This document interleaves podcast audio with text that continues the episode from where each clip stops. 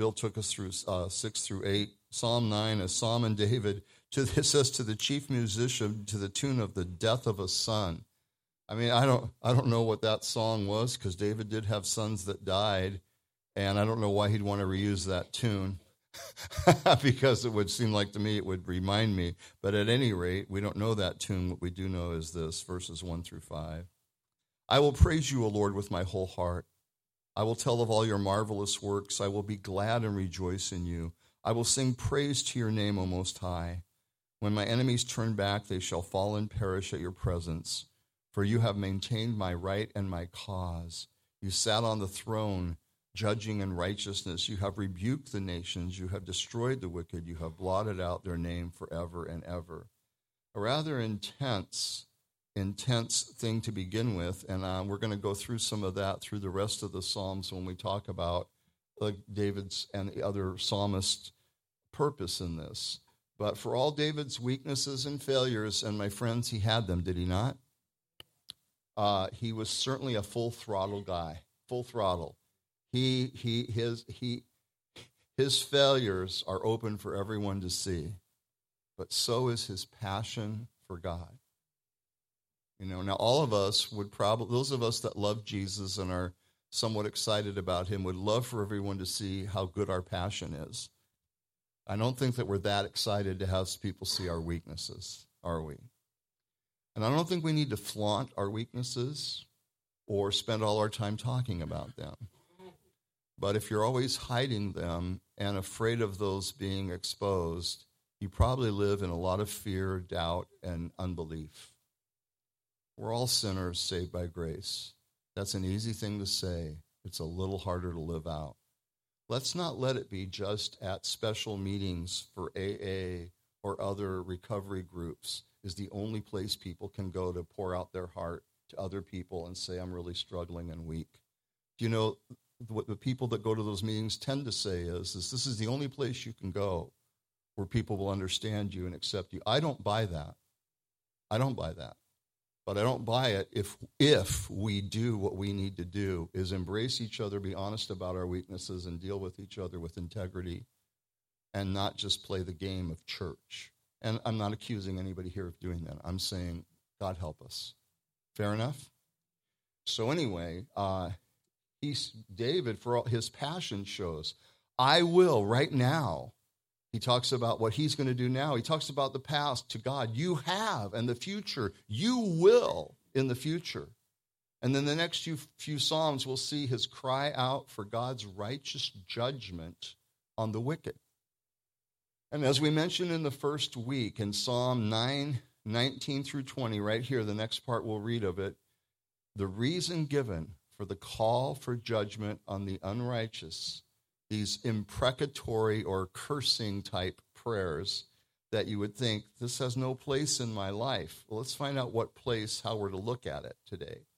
He says these words in Psalm 9, 19 through 20 Arise, O Lord, do not let man prevail. Let the nations be judged in your sight. Put them in fear, O Lord, be but men. Selah. Man, in the light of the true living God, light was cast over all the idol worship of David's day and the false gods that are no less real today, though we don't bow down to statues and images. We, uh, in our minds, humans tend to worship idols. And David is crying out that God would stop the evil that comes with that. You know, the, the, the nations that were displaced for Israel to be there were offering their children on hot, incandescent, burning metal on top of a stone statue and burning their babies, etc. I won't go into the whole, you know that whole story, many of you do. If you don't, we'll, we'll explain it to you. That the reason those nations were cast out was because of the wickedness was so evil they were destroying their own children. so do the peoples and the nations need to know themselves to be but men, that they might know themselves to be but men? Do people need to know that? People need to know that all you, it's a wonderful thing to be created in God's image after his likeness. Uh, humans are special creation. We were made specific and special by God. I know dolphins are special. I mean, they're cool. Uh, the animal kingdom is incredible. But if you can't see the uniqueness of your humanity, it's because you refuse to. Because when you face the moral issue of your inner person, you know there's something different than you and a dolphin. No matter how intelligent they are, is not the point. They are very intelligent. They were created wonderfully.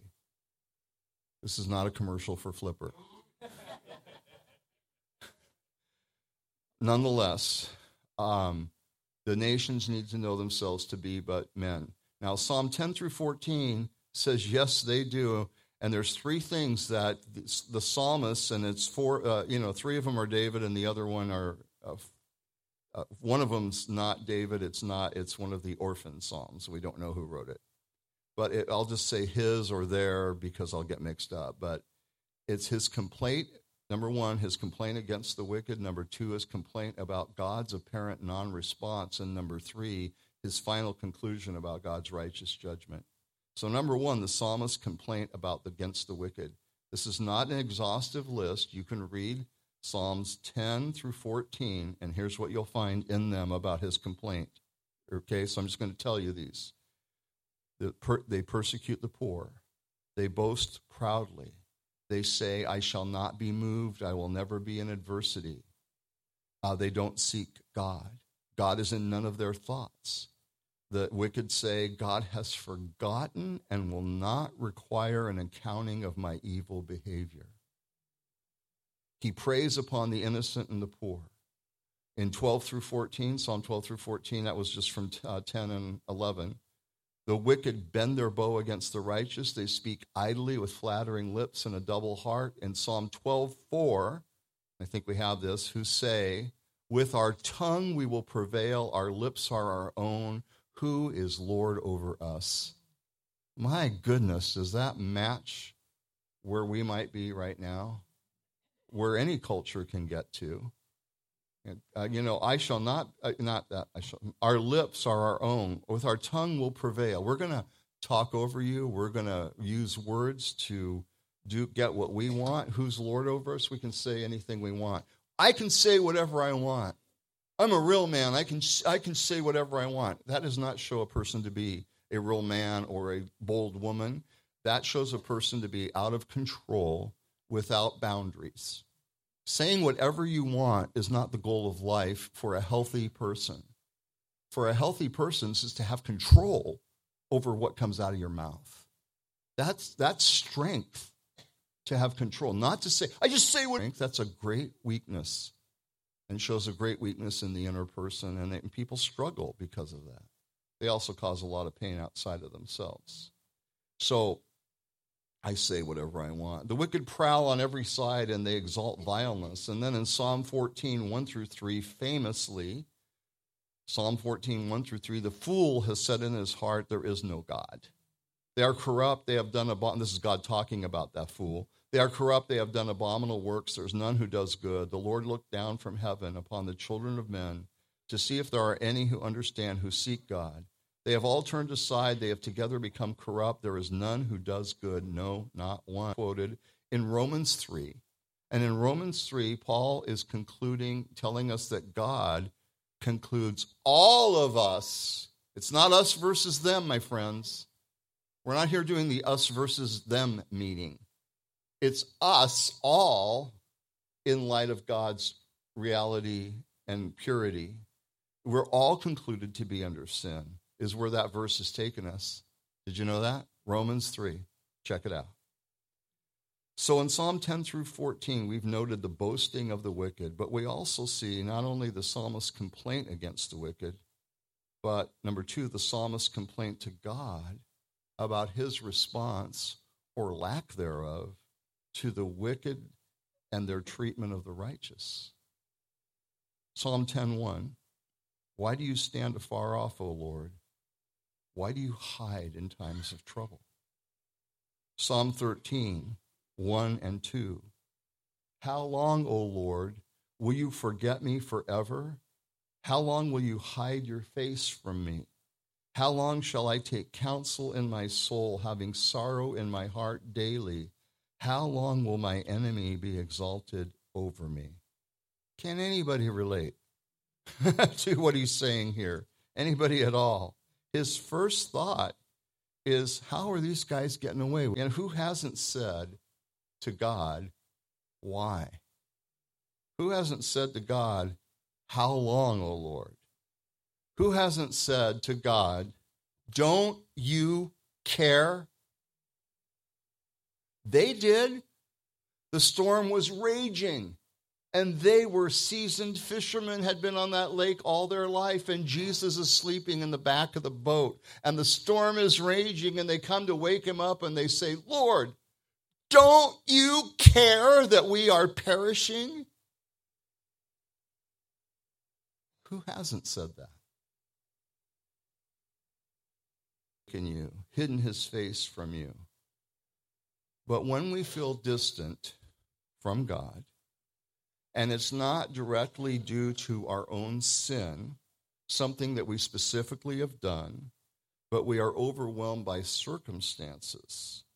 That's reality is not catching up with us. We're away from reality. Now, first of all, if you do something that makes God unhappy and he wants to correct you, he will not just give you a general sense of distance and doom. And when you ask him, What's wrong, Lord? I'm not going to tell you. You have to figure You don't know what you did? I'll just wait till you figure it out, like a parent sometimes does. God only convicts you. When he does tell you, if you will, through, uh, I decided to use this today just for nostalgia's sake, and I can see why people don't. Um, so uh, when God is wanting to get your attention and correct you, He will let you know what you did wrong.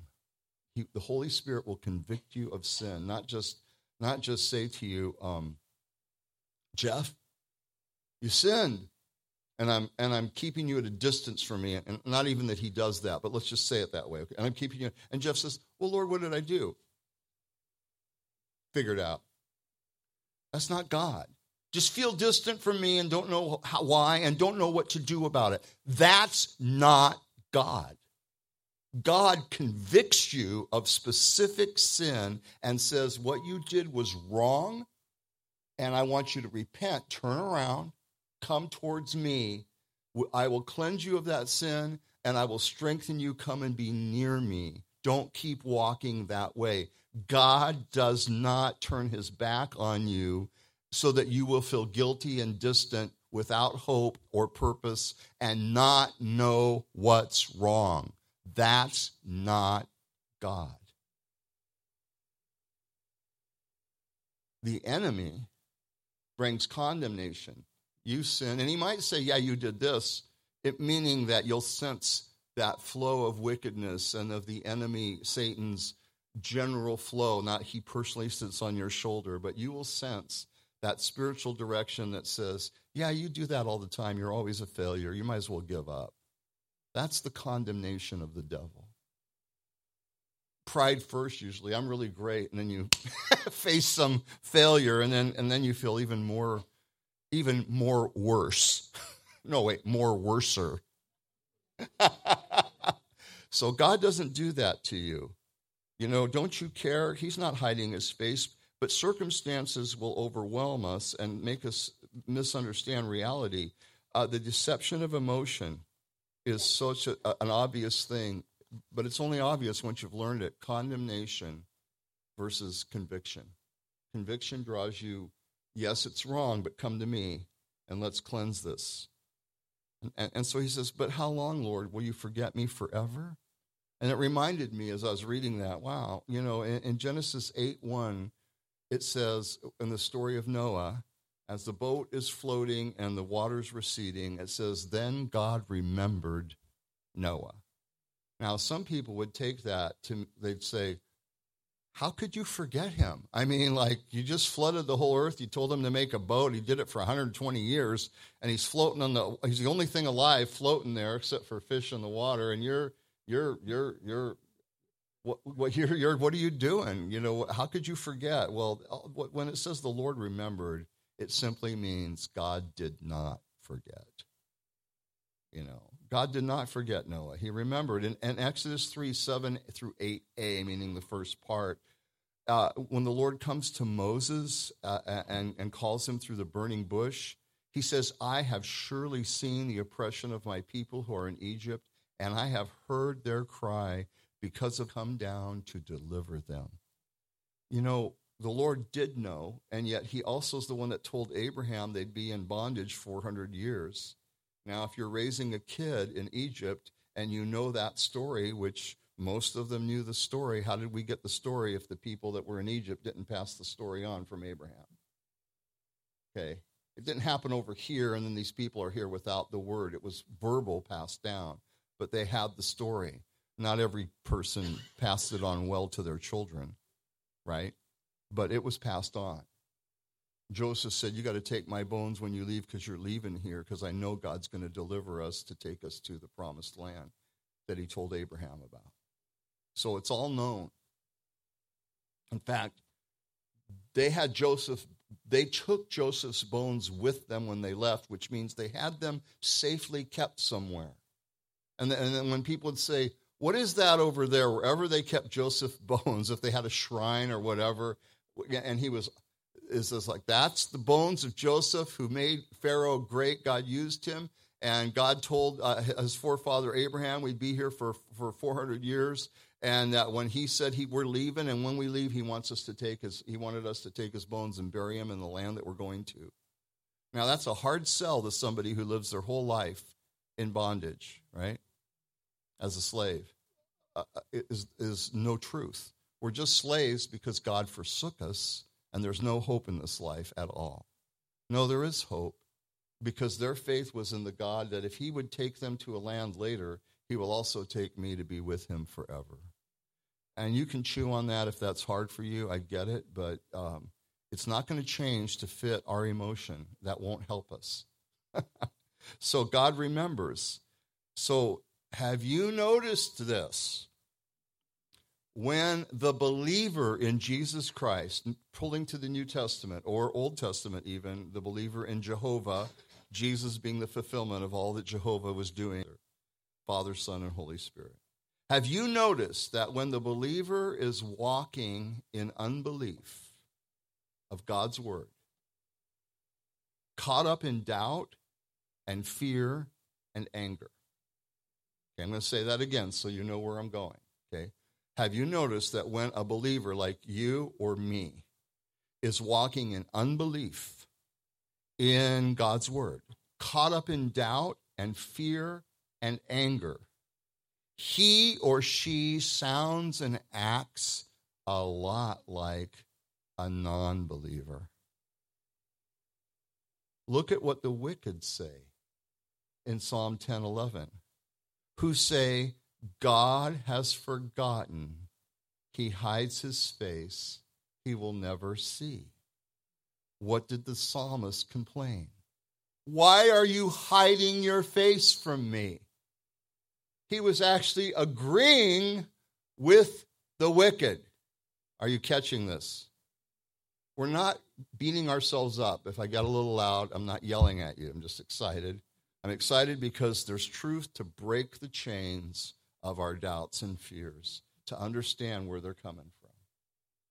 When the believer acts and thinks like a non-believer, when a believer thinks like a non-believer, is walking in doubt of God's like a non-believer. Doesn't mean you're unsaved, doesn't mean you've lost it. It just means your behavior and your thought processes are in the human. And this is, I think, intended to shake us up a little bit when the psalmist's complaint about the wicked and God's response is so much like what the wicked are they themselves saying. He's being influenced. He's being influenced. He's being influenced by the world around him. Are you being influenced by the world around you? There's plenty of negativity to go around. There's plenty of doubt and resistance, and God isn't going to do anything. And the wicked say, God isn't going to do anything. And there's, well, we'll get there. When we talk about the wicked, if you're struggling with me talking that way, would you please stay with me to the end of the study? When the wicked are doing that, the ones who are following God listen to it and allow it to overwhelm them, they start saying the same kind of thing. I'm just going, you may not be as affected by this as me, but I'm blown away by that. I think it's kind of important that we're looking at this. Really important. Now, what is the psalmist's conclusion about God's righteous judgment? Oh, we'll get to that next week. Let's pray. No. First of all, in Psalm 11, 3 through 6, he starts out with the questions, with a question. If the foundations are destroyed, what can the righteous do? Just stop there for a minute in your mind.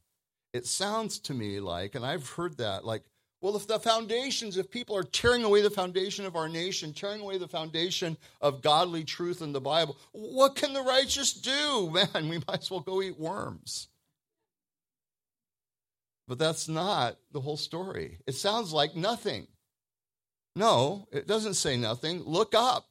Verse 4 follows verse 3. If the foundations are destroyed, what can the righteous do? Verse 4 The Lord is in his holy temple. The Lord's throne is in heaven. His eyes behold, his eyelids test the sons of men. The Lord tests the righteous, but the wicked and the ones who love violence his soul hates. Upon the wicked he will rain coals, fire and brimstone, and a burning wind shall be the portion of their cup. Well, this is heavy. It's the Old Testament. It is the story, but wait, we're not done. We get tested, we get proven that our faith is real. The impurities get burnt out of a believer. But a perpetually wicked person who hates God is just going to burn in their wickedness. Psalm 13, 5 and 6 prays and pours out his heart to God. And his conclusion I have trusted in your mercy. My heart shall rejoice in your salvation. I will sing to the Lord because he has dealt bountifully with me. Psalm 14, 7. Oh, that the salvation of Israel would come out of Zion when the Lord brings back the captivity of his people. There was hope for the future. Let Jacob rejoice and Israel be glad. And there's many, many more, even in these Psalms, but also two of the uh, watershed Psalms about this issue are Psalm 37. Do not fret because of the evil of the evil person, uh, because uh, you're going to see the end of that. Psalm 37 is a very famous chapter. You can read ahead before we get there. And what's really interesting, three, which just reverse the numbers 37, 73. That way you remember them. Until I, I, I just couldn't believe all these bad things that were happening and how the wicked was getting away with so much. And he says, Until I went into the house of God. But is there a place for this cry for righteous judgment? Absolutely, there is. It doesn't mean in the New Testament we just go, well, that's gone. Now, this is probably hard for people, but you, you got to catch the whole story. Is there a place for crying out for God's righteous judgment? Yes. In Revelation 9, we're at the end of all the judgments, almost, almost all the judgments. The final things will come in chapter uh, 20. But in all the way up through 19, we have the great tribulation from chapter 6 through 19 and all these terrible things that have to happen. And in Revelation 19, John says, After these things, I heard a loud voice of a great multitude in heaven saying, Alleluia! Salvation and glory and honor and power belong to the Lord our God. For true and righteous are his judgments, because he has judged the great harlot who corrupted the earth with her fornication, and he has avenged on her the blood of his servants shed by her. Do you realize how many, uh, even before the tribulation saints, who will be killed and beheaded for not taking the mark of the beast? This is what the Bible says. Do you realize that through history, and even in this last century, in our century, so many believers in God have died at the hands of persecutors? It is not going to be in the news, in the main headlines of the news, but it's documented. And there are people being persecuted for they're not rioting in the streets they're not trying to control the government they're not doing anything but just wanting to worship peacefully and say we believe and love jesus and they're being slaughtered in many places. That's why we pray lord for our persecuted brethren. We try to do it every week. We don't always remember. Help us remember to do that. We are their brothers and sisters. And in Revelation 19, it, it says that the elders, the heavenly elders, are the ones that are also speaking this. True and righteous are your judgments. Everything you do is right, God. So God is going, you know, it isn't like it ended in the Old Testament. The book of Revelation and all of Paul and Peter's and James' writings pointed us to a time when this is the truth of the gospel. It's either the gospel is true or the gospel is nothing. Jesus Christ is going to return to this earth and he is the righteous judge. And people who say, I hate God, I don't want you, and will not listen to his voice, will not get allow the conviction of his spirit on their heart and say, No, we don't need you, we don't want you. We are not just men, we are super beings that don't need a God who created us. And spit in his face with it, not, not just are confused, but actually rebel to the nth degree, are going to face eternal judgment. I would tell a different story if I could but I don't have the right to lie about what the Bible says. And you don't either with your friends and family. You and I don't have the right to change the gospel to fit a family member's view that's changed so that you be close to them. Seek to be close to them every way you can do not change the gospel so that you can be okay with them. You're not helping them, you're sealing their coffin. Don't do it. It's happening. Friends of ours. Well, my kid's going off this direction, and I'm going to find a way and listen to the teachers that go away that are aberrant because love is love and God is love, and that's all there is. It's a lie, and it's destructive. And it's in many other ways before the whole sexual revolution. It's been happening through history in every possible way. But what are we to do with this? Am I to be like foaming at the mouth, like, I can't wait till God judges the wicked?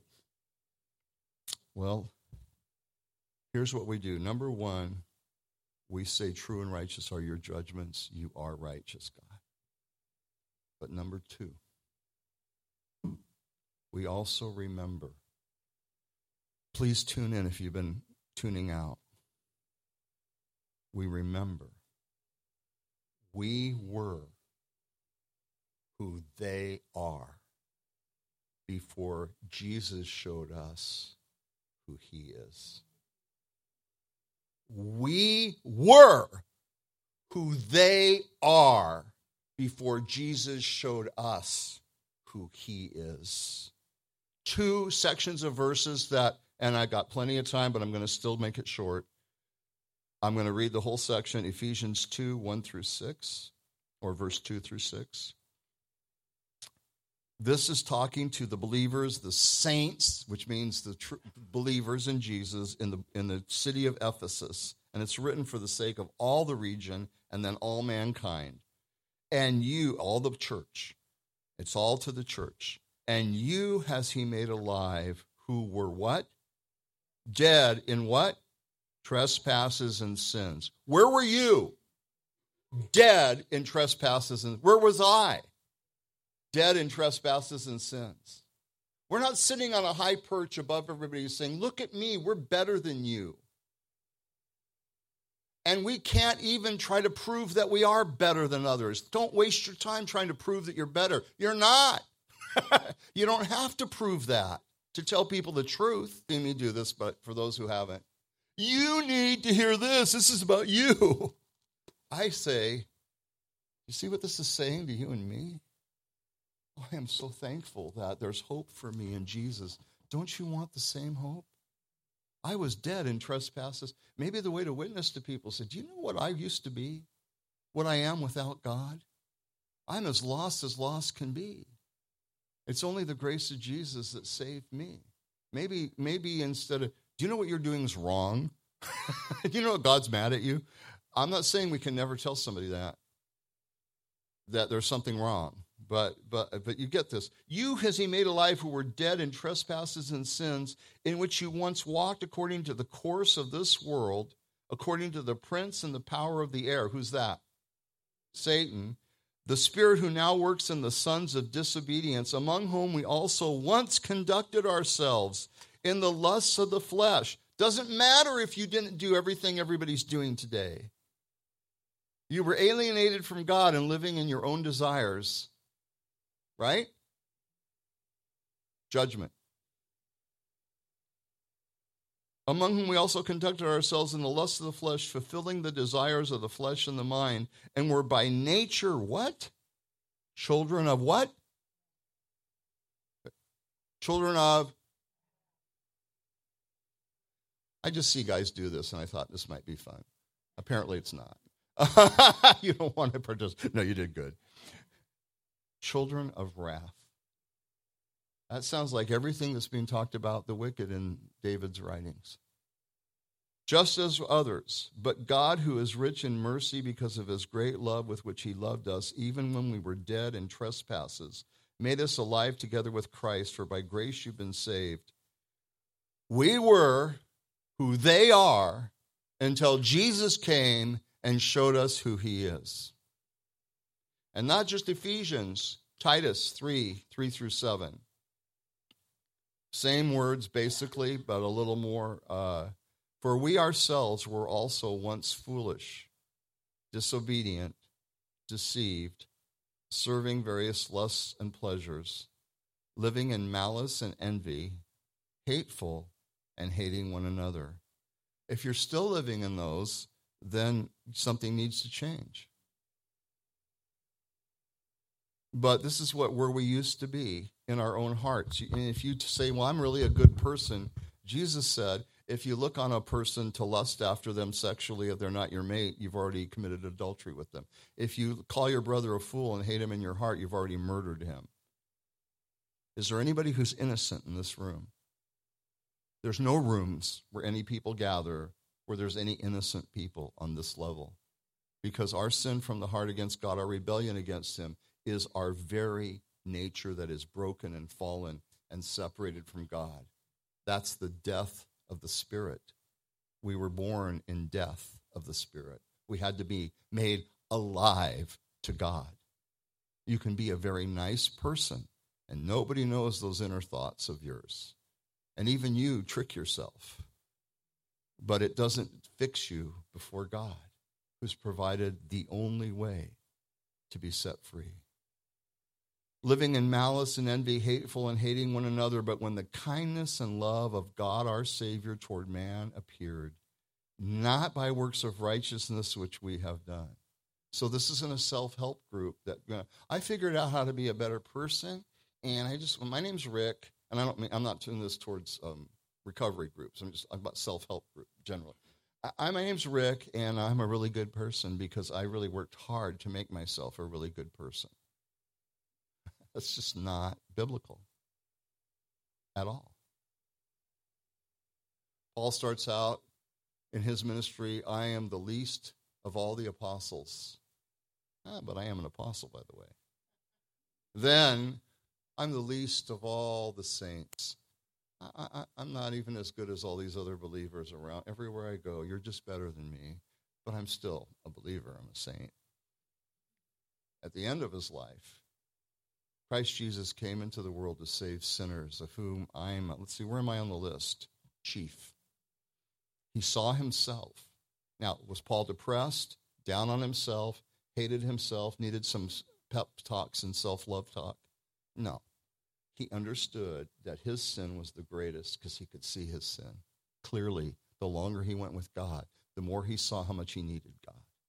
If you've walked with the Lord for a long time and you've determined as you've grown in your life that you don't need God very much, you haven't been walking with the Lord. You've been walking with a religious attitude, but you haven't been walking with Jesus. Christ Jesus came into the world to save sinners, of whom I'm chief. But when the kindness, verse 4, and the love of God our Savior toward man appeared, not by works of righteousness which we have done, but according to his mercy, he saved us through the washing of regeneration and renewing of the Holy Spirit, whom he poured out to us abundantly through Jesus Christ, our we should become heirs according to the hope of eternal life. What a great gift we have. I won't develop that thought. You can see it there, you can ponder it, you can read it in an even more modern translation. We were who they are until Jesus showed us who he is. Has he shown you who he is to you? Have you seen these things? I could talk for hours. I could yell and scream, foam at the mouth. I have no desire to do that. I already have a tendency to do it. I don't have any desire to do it. It wouldn't do a bit of good. The Holy Spirit you in your heart, and you could have been in this church for your whole life, and you still haven't really come to Jesus. You haven't been broken of your pride and yourself. And I'm really a pretty okay person. And the reason God wants to break you, He wants to break your heart, is so He can heal your heart. Because a hard heart cannot be penetrated, it needs to be broken so that God can then pour his love into it. That's what he wants to do with you. His kind has the kindness and love of God our Savior appeared to you? Well, let's look up to the cross right now today by sharing that's why we have communion. We have communion often as much as we can. We because we want to just embrace the Lord and our relationship with him. Bill didn't know that he was going to be singing with me. He didn't know he'd even be here this today, but He's going to come up. He, he would have worn his really good shorts. He's worried about it. we're going to, um, we'll have the lights down. I'll pray in a minute. And you are free to come as soon as you want to. You'll know the words, but there they are. You're free to come up when you want to. I, I, I am. Uh, you know, anybody could say what I'm going to say right now. This isn't the Rick Cohen show. I know I've been up here all day. I can't help that. Anybody should be able to get up here and say what I'm going to say right now.